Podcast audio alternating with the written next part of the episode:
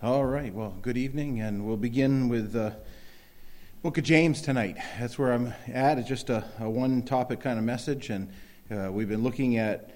Um, last week we looked at praying, praying for the lost, and uh, tonight I just was thinking about this, and we're we're kind of in the well, spring is in sight, but not quite, you know, and you get in the winter doldrums, and I, I think of the uh, spiritually, you can kind of get in the winter doldrums as well uh, you, you kind of get stuck in your walk, or at least I'm talking from personal experience. Uh, and occasionally you just need a little jump start.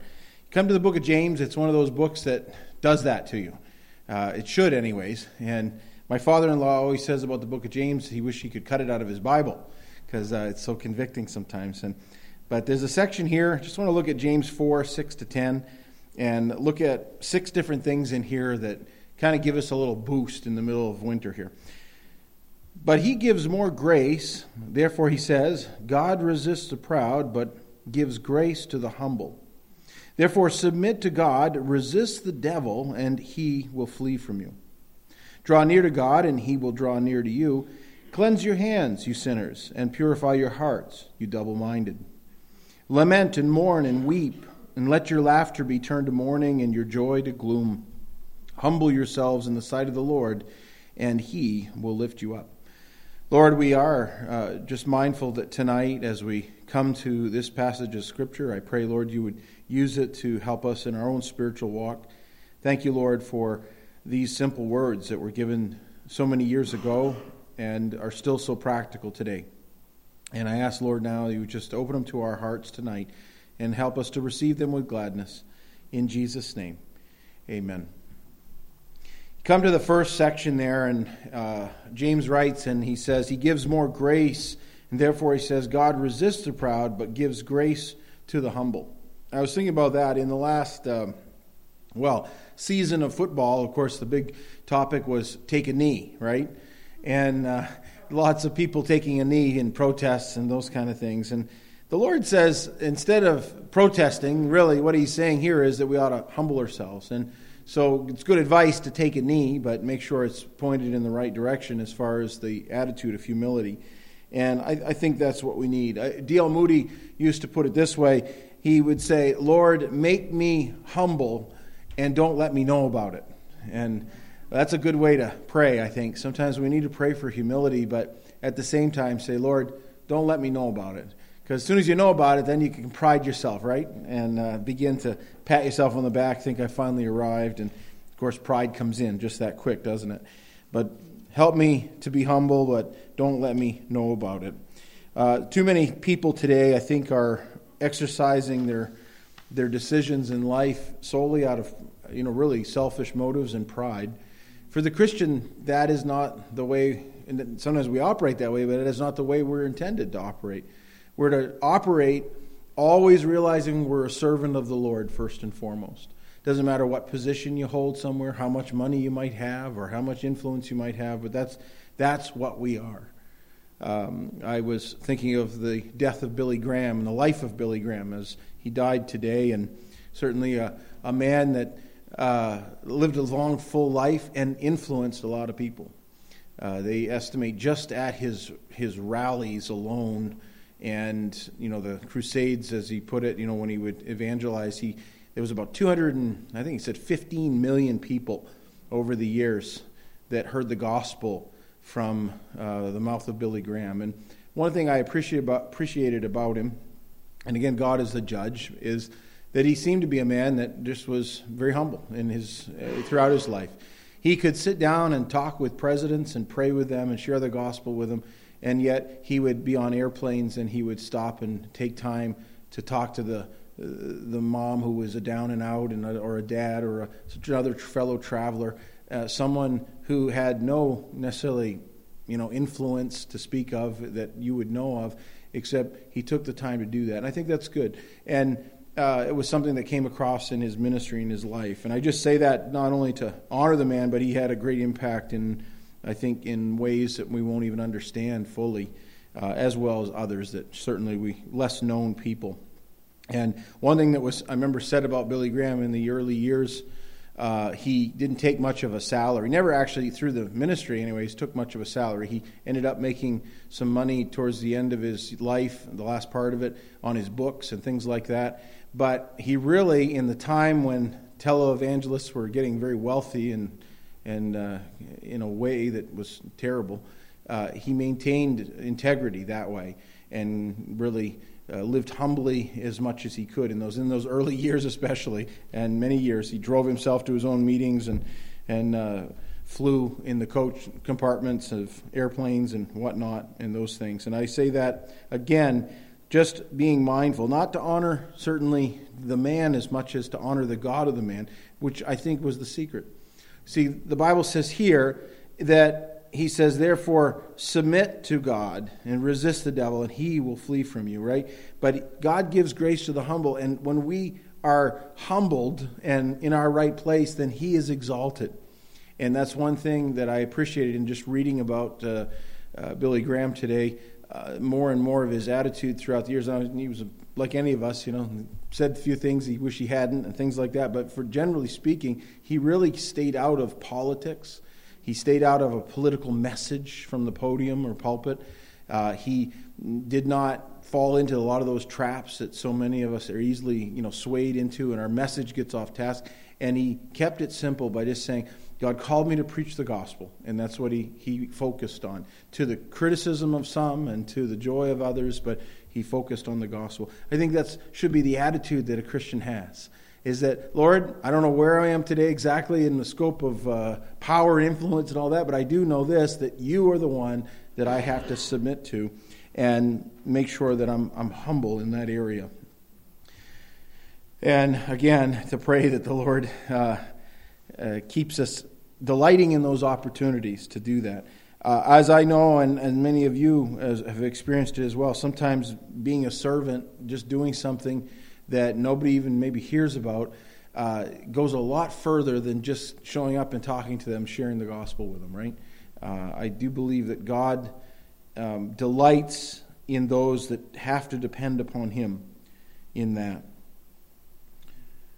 I read an illustration of uh, Booker T. Washington, and he was um, a very influential African American uh, man, uh, educator, a very smart man and he had the council of well, he was an advisor to several presidents from 1880 to 1915 and a man that uh, certainly had a great influence on the times of his day.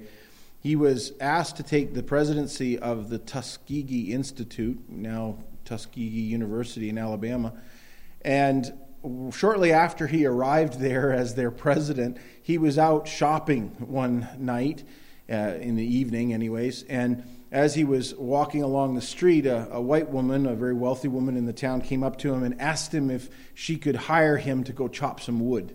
And uh, he, he said, Well, I would be happy to. He didn't have anything else to do. And so he rolled up his sleeves and he went and he chopped a bunch of firewood for her. And she paid him a little bit for it. And, and then he left. When he left, the daughter uh, uh, of the household there said to her mom, Do you know who that man is? He's the president of the Tuskegee Institute and all that. That's Booker T. Washington. Well, she was tremendously embarrassed that she had asked this man to do that. And she went the next day and apologized greatly. And he said, Oh, I'm always. I'm always wanting to help a friend, you know, and he shook her hand like that. And that's, I thought that was a good attitude. Well, we need more of that, don't we, uh, in, in that? And anyways, that woman later became a wealthy donor. By the way, influenced a lot of people to donate to the Tuskegee Institute. So it helps directly in those things. But a lot of those borne out by a Christian uh, attitude, and, and um, Booker T. Washington came from that perspective as well. The next thing is fight back. Take a knee, but fight back. I like this one. He says, Therefore, submit to God, and then resist the devil, and he will flee from you. Uh, there are times where we are told to flee, you know, from the devil and to do that. But there's also times like here, James says, resist. Resist. I, I think too often the language of the heart that comes out of believers' um, attitudes, anyways, is submit to the devil. You know, it's just too hard to fight. Well, I do think we need to fight. We need to fight him on every uh, front, you know, in our spiritual walk. It starts with the proper perspective of who God is and putting ourselves in that, that place, humbling ourselves and realizing, God, with you, I, I can withstand the devil. Uh, and I can, you know, it doesn't matter what it is. And as he told his disciples as they're uh, standing there, and he talks about, I'll build my church, and the gates of hell will not prevail against it. And there are times when we stand alone. There are times when we do not uh, feel like uh, there's many others around us in that, but yet God is there, and the devil has to flee. Has to flee. Uh, that's an aspect of our, our, spiritual warfare that I think um, could be honed in on in these maybe in these quiet months when you're stuck inside and say, Lord, uh, I need to I need to have some special emphasis in this area of my life of resisting the devil, resisting evil. Fight back a little bit. And I can tell you this that that isn't just a blanket statement to say fight back. Uh, those that uh, in the physical realm are fighters, you think of that. They, those that go out, you know, whether they're they're people who serve in military or you know some police officer who can step in and, and jump into a middle of a fight and, and bring peace to, to the situation or something like that. They're people that have to train for that. They don't just say, "Oh, I'm going to go fight." That kind of guy usually doesn't do it very well. Um, but I would say this that for the believer, we certainly, our warfare is not of this earth, but it is a spiritual warfare, and we need to be honing our skills, learning Scripture, uh, memorizing things. My wife has been after me lately to uh, do more of that here, you know, learn Scripture more and have our kids learn Scripture. And, and it's not that hard, uh, just rehearsing things. It's like picking something up and, and learning how to use it, right? Um, whether it be a tool or a weapon or whatever. It's when you look at the scriptures, you just have to be familiar with it and do it. Fight back uh, in doing that.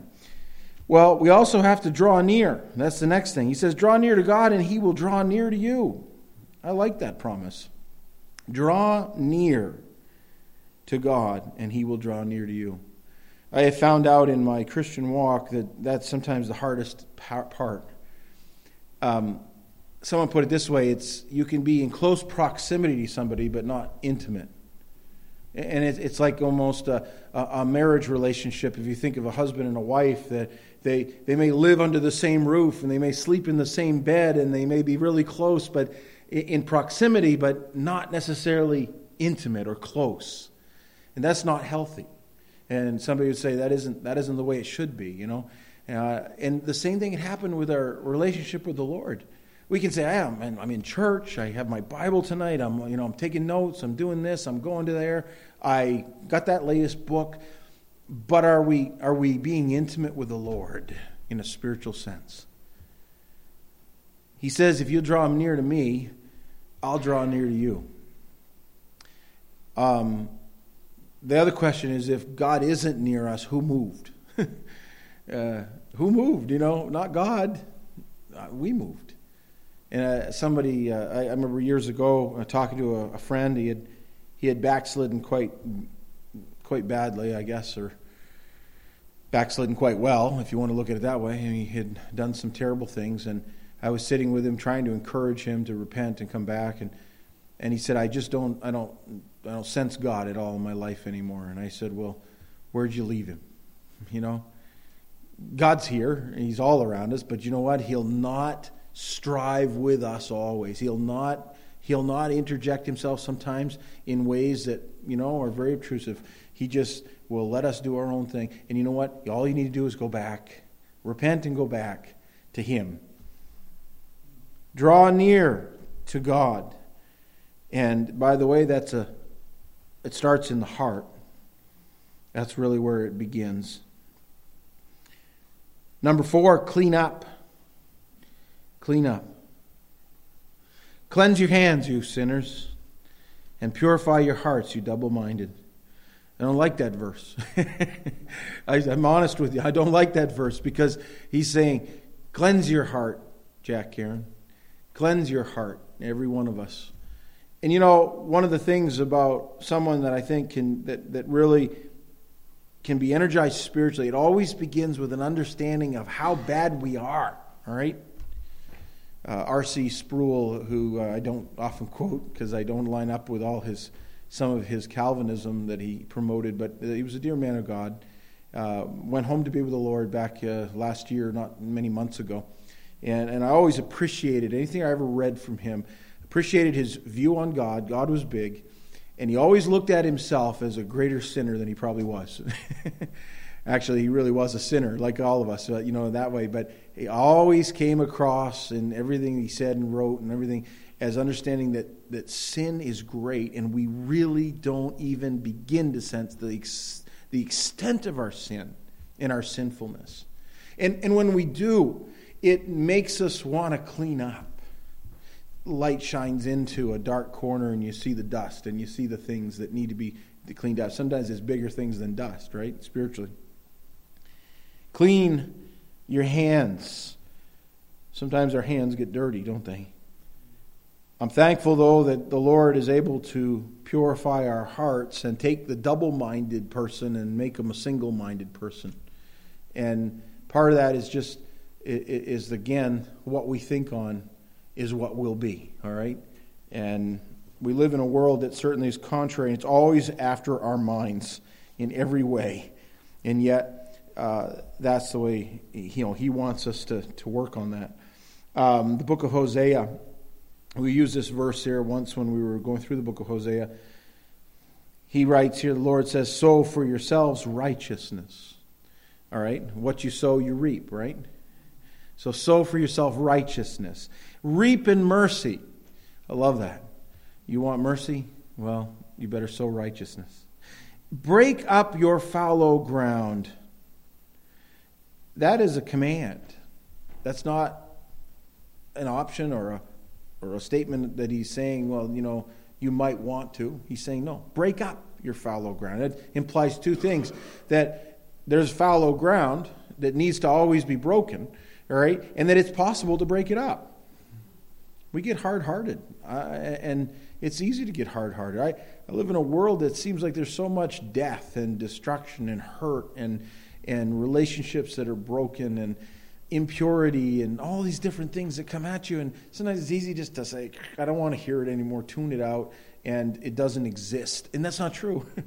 Instead, we have to say, Lord, allow me to, to be able to, to talk with people in a way that shows your righteousness and your mercy and your grace and, and some empathy, some heart that is a little bit in tune with where you are, Lord. What breaks your heart should break mine. And I find as I get older, it's harder to break up the ground sometimes. And we need it though. He says, For it is time to seek the Lord till he comes and rains righteousness on you. Uh, I like that because, again, he, uh, he tells us, you know, we need to get serious about this, is really what it is. And that goes with this. When you talk about uh, clean up, but then um, make sure that after you, you clean up, that you get serious with God. He says, Lament and mourn and weep. Let your laughter be turned to mourning and your joy to gloom. That sounds like a, a terrible verse, right? That'd be Eeyore's life verse, all right? If you ever read the Winnie the Pooh series there with you, whatever. You know, lament and mourn and weep and let if there's any joy oh let it be turned to mourning and really he's not and i'm glad that's not the only verse in the bible by the way some people they do make that their life goal is that's all they won't smile i won't laugh i won't have a good time i'm not going to you know ever do anything that gives me any humor or anything like that and i think uh, that's not healthy okay but where in the context of this passage is, and remember, we're just preceding this is to understand sin and to look to clean up.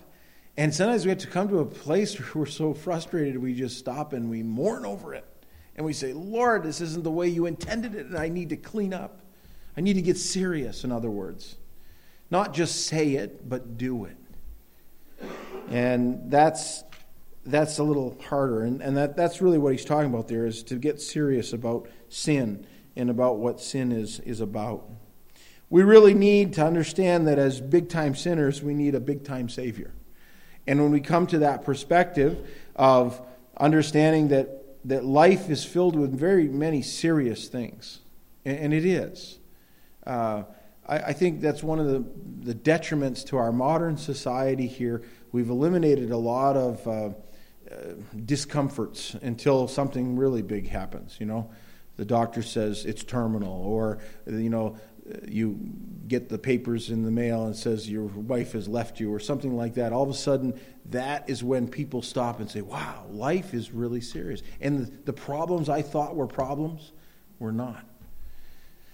And and really that's that's where we need to be is looking at the big things i think and understanding that they're there. Now the little things too but but looking at serious matters. I'm amazed at who we elevate today in our in our world as heroes and who we ignore you know just in our priorities of people you know. A person can be a celebrity famous because maybe they memorize some lines somewhere and whatever they say is absolutely you know everybody has to do. But yet somebody who goes out and works a life you know at a paper mill or something like that where they've been faithful their whole life and and worked hard and has learned really what life is about you know a lot of things like that they won't get quoted, you know, those kind of things. And I'm not saying that just because I know some of you here from that background, but I just know this. We don't always appreciate what really are serious things out there, what life is really about. the last verse, and I just want to look at this one, is Humble yourselves in the sight of the Lord, and he will lift you up the last piece of advice really is to keep humble or to stay low.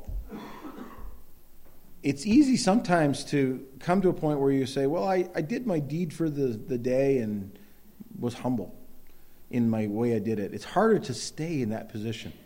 By the way, it's not a natural thing to remain on your knees. And I don't think you have to remain on your knees to pray, but it's a good posture. I think it helps remind us that we, uh, who we really are. And, and I don't, I'm not advocating necessarily you have to pray on, on your knees or, or lay down on your face or anything like that. That does not necessarily make you more spiritual, but the humble attitude that may be behind it is. And I think of that, that's just like physically, it's never comfortable to be in a position like on your knees, especially on a hard floor. I remember years ago, as we had a, uh, a team going out in Ukraine, we were going to had a little church planting team, and it was being sent out by one of the churches. And I was part of that with a group of missionaries and uh, Ukrainian nationals who were on that team. And we had a church service to dedicate the team. And pastor asked us to come up and to kneel on the floor, uh, on the concrete floor. And he prayed over us for 25 minutes. And I can just remember my knees were killing me. And, you know, I had nothing to lean against. And you're right solid on your knees. And I thought, Lord, uh, it really says a lot about my my uh, probably prayer posture. I need to train more in that area. But regardless of the physical uh, thing, I thought of it. Isn't that like our, our prayer life sometimes? We say, oh, it's just, that's a little too long. Uh, you know, two three minutes, that's enough. Or, you know, and again, it's not length. I'm not trying to say that. It's the attitude behind it. Sometimes a short prayer can be said and it says far more than someone who goes on for half an hour. But at the same time, I think we could exercise our spiritual walk and say, Lord, I need to pray more. Not just when people are around, but when it's just me and you, Lord. No one else sees it. Uh, are, you, are you praying as you should? Uh, and I'm, I'm speaking to the, the people that came tonight. Thank you very much you know, for being here. But I say that because we need to stay low it's too easy to just to stand up again and to walk away unchanged, right? And too often that's the way, way people are. I really think we need to have a right perspective of who God is and right perspective of who we are. And when you have those two perspectives correct, God will do powerful things. Let's pray. Our Father, we are, again, just thankful tonight that we can even open up the Word of God. And Lord, as we're reminded that you're the one that delights in being lifted up, I pray tonight we would lift you up in our prayers. And not because you need our prayers, Lord, but rather we need to come alongside of you and, and know your will. And Lord, you promised you'll give it to us. And I pray for not only our church here and those that are present and those that aren't, and the various activities that we have, and but the other area churches, Lord, and I think of um, the believers who are scattered throughout this valley and throughout our world tonight. And Lord, I, I ask that as God's people pray, you would be pleased to do mighty things, and you would be exalted above all. And we commit this time and the time to follow here to you. In Jesus' name, amen.